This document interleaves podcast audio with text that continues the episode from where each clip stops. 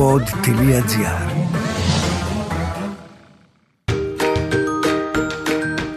Είμαι η Μυρτοκάζη και αυτό είναι το podcast «Η Μανούλα ξέρει». Γιατί φυσικά η Μανούλα όλα τα ξέρει.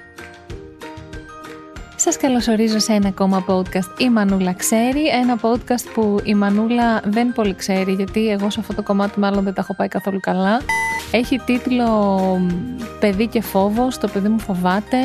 Έχω ένα φοβικό παιδί, συμβαίνει πάρα πολύ και τολμώ να πω ότι εκτός από τα δικά... Το, εμένα ο γιος μου είναι αρκετά ένα παιδάκι που φοβάται αρκετά και το ακούω και από άλλες μαμάδες ότι συμβαίνει πολύ παιδιά που φοβούνται πράγματα που είναι και εντελώς έξω από την ηλικία τους. Δηλαδή καταλαβαίνω τους αναπτυξιακούς φόβους που έχουν τα παιδιά ένα ηλικία, το θάνατο όταν συνειδητοποιούν ότι η ζωή έχει αρχή και τέλος, το σκοτάδι. Όμως πλέον τα παιδιά μας είναι εκτεθειμένα σε τόση πληροφόρηση η οποία θεωρώ και αισθάνομαι ότι έχει ισοπεδώσει. Επομένως, σε αυτό το podcast θα συζητήσουμε μαμαδένια, δεν παίρνω τη θέση κάποιου ειδικού ψυχολόγου φυσικά, αλλά θα σας πω τις δικές μου έτσι, σκέψεις και ας τις πούμε συμβουλές για να βοηθήσουμε τα παιδάκια μας να ζήσουν την παιδικότητά τους όπως τους αξίζει, όπως τη ζήσαμε κι εμείς, μακριά από φόβους.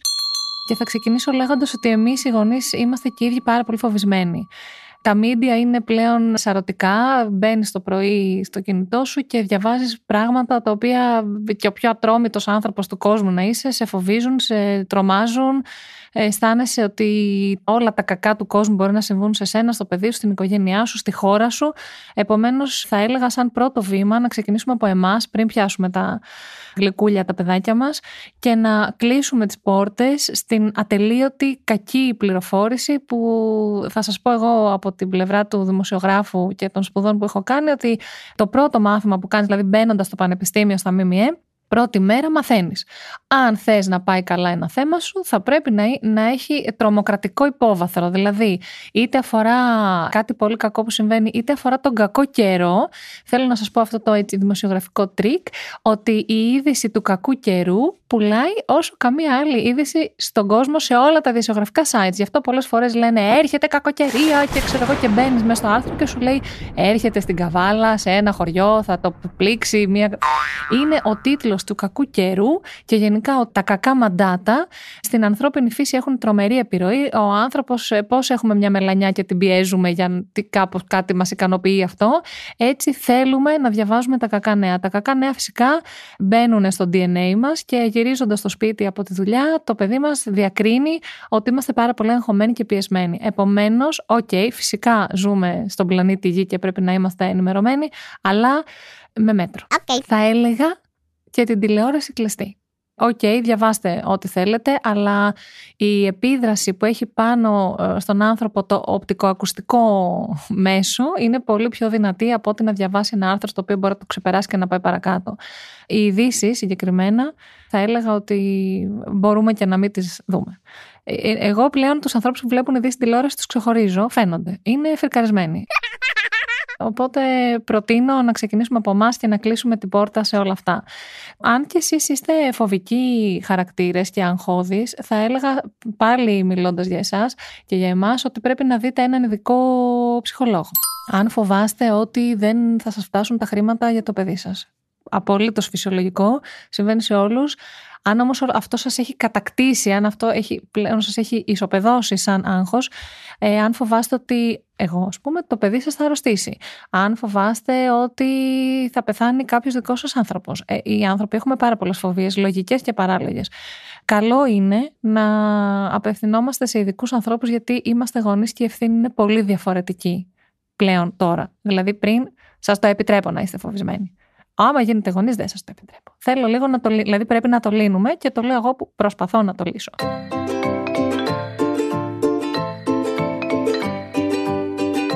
Επίσης, πολλές φοβίες στα παιδιά μας έρχονται δυστυχώς από την αθάνατη ελληνική οικογένεια. Η γιαγιά, ο παππούς, μια θεία στο χωριό.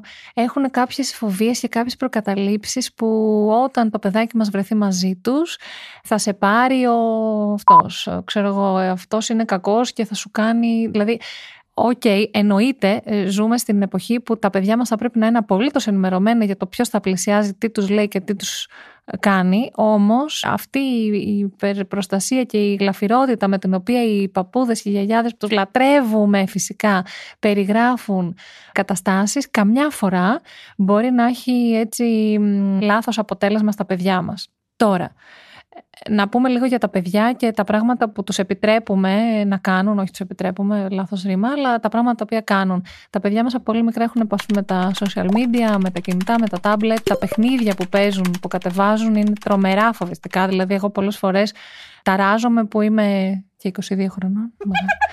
Πιστεύω ότι το parental control είναι απαραίτητο σε οποιαδήποτε συσκευή έχει πρόσβαση το παιδί σας και θα έλεγα ιδανικά να είστε κι εσείς κάπου στο χώρο και να έχετε εικόνα του τι παίζει και τι βλέπει. Το YouTube είναι εφιαλτικό. Εμένα τα παιδιά μου είδανε μια φορά βίντεο στο YouTube ήταν σε παιδικό περιεχόμενο, αλλά τους έβγαλε την Annabelle ε, εγώ την Annabelle δεν το έχετε δει εσεί, το thriller. No, no, no. Όχι. Ούτε εγώ το είχα δει. Μένω Οδυσσέα δύο χρόνια δεν μπορεί να κοιμηθεί γιατί σκέφτεται την Annabelle. Πιστεύει ότι είναι κάτι που υπάρχει και που θα εμφανιστεί μέσα στο δωμάτιό του, θα βγει από κάποια ντουλάπα. Επομένως, καταλαβαίνω ότι είναι ανεξέλεγκτο αυτό, αλλά ένας έλεγχος έστω στοιχειώδης θεωρώ ότι είναι απαραίτητος. Τώρα, να προσέχουμε λίγο τι λέμε στα παιδιά μας. Εγώ όταν έγιναν όλα αυτά με την έξαρση της δημοσιοποίησης, μάλλον του φαινομένου της παιδικής κακοποίησης, άρχισα να πιάνω τα παιδιά μου, ήταν και λίγο πιο μικρά και τους εξηγούσα ότι ο, μπορεί ο δάσκαλός σας να σας ε, ακουμπήσει και θα πρέπει να μην σας βλέπει και να μην σας. Ε, πραγματικά τα είχα τρελάνει. Γιατί είχα τρελαθεί κι εγώ γι' αυτό που πάμε, επειδή διάβαζα, διάβαζα, διάβαζα, έβλεπα.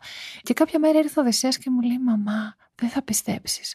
Κάναμε πισίνα και έπρεπε να βάλω το μαγιό μου μπροστά στον κύριο και δεν μου έχεις πει να μην το κάνω. Του λέω άλλο ο δάς, δηλαδή μην το τερματίζουμε στο φόβο. Εννοείται ενημερώνουμε και θα έλεγα γι' αυτό λέω και το κομμάτι του ψυχολόγου να ενημερώνουμε αναηλικία. Αλλιώς ενημερώνεις ένα τετράχρονο για αυτά τα θέματα και αλλιώς ενημερώνεις ένα οχτάχρονο, ένα δεκάχρονο, ένα δεκαεξάχρονο. Επομένως, η ενημέρωση του γονέα παιδιά είναι το α και το ω.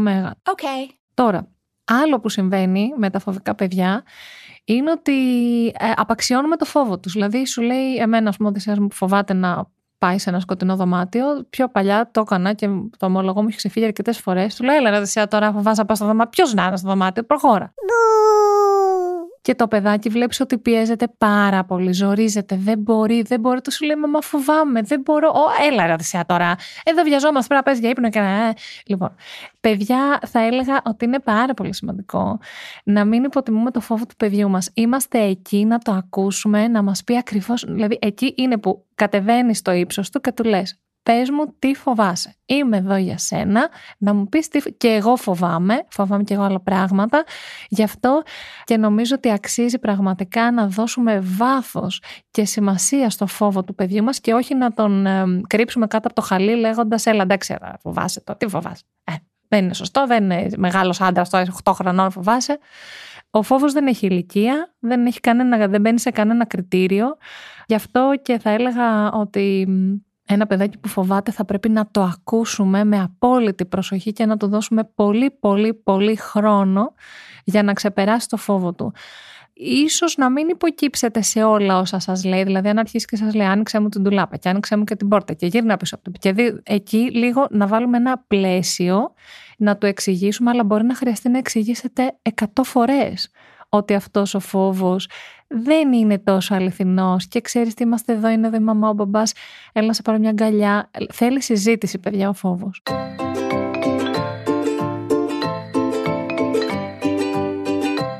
Και το τελευταίο που το έχω δει να συμβαίνει είναι ότι πολλοί κάνουν πλάκα με το φόβο του παιδιού, γνωρίζοντας ότι ένα παιδάκι φοβάται, ας πούμε, να το χτυπήσεις από πίσω στην πλάτη και συνήθως κάποιος θείος θα το κάνει αυτό, κάποιος φίλος, μπορεί ένας παππούς, μπορεί... Έτσι, ε, για πλάκα πάνε και χτυπάνε πάνω στο φόβο του παιδιού. Δεν χρειάζεται να πούμε πόσο λάθος είναι αυτό. Νομίζω είναι αυταπόδεικτο ότι το φόβο του παιδιού σας θα πρέπει να τον αντιμετωπίσετε σαν κάτι πολύ σημαντικό που θα πρέπει να του δώσετε χρόνο, αξία, σημασία και απόλυτο σεβασμό και να το λύσετε μαζί. Νομίζω ότι δεν υπάρχει ενήλικας χωρίς φόβους. Οπότε το να λέμε στο πεντάχρονο, οχτάχρονο ή δωδεκάχρονο παιδί μας ότι έλα τώρα, τι φοβάσαι, δεν θα φοβάσαι τη θάλασσα.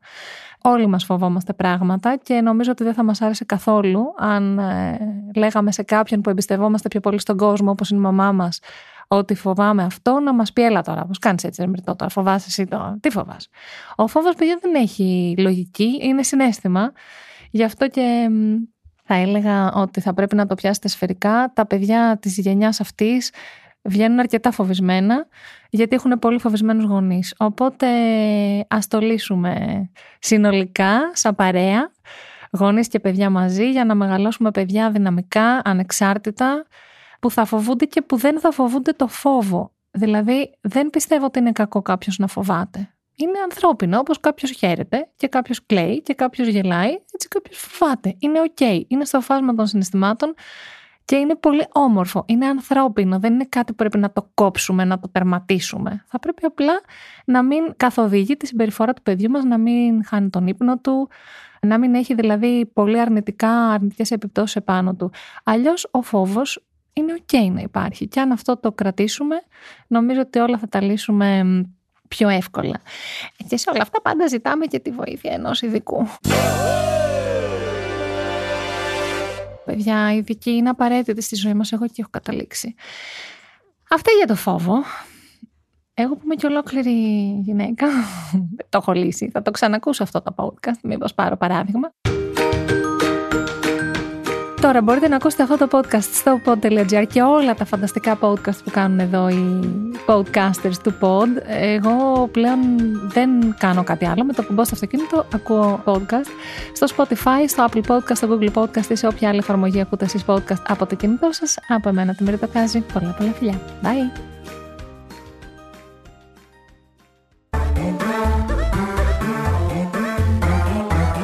pod.gr. Το καλό να ακούγεται.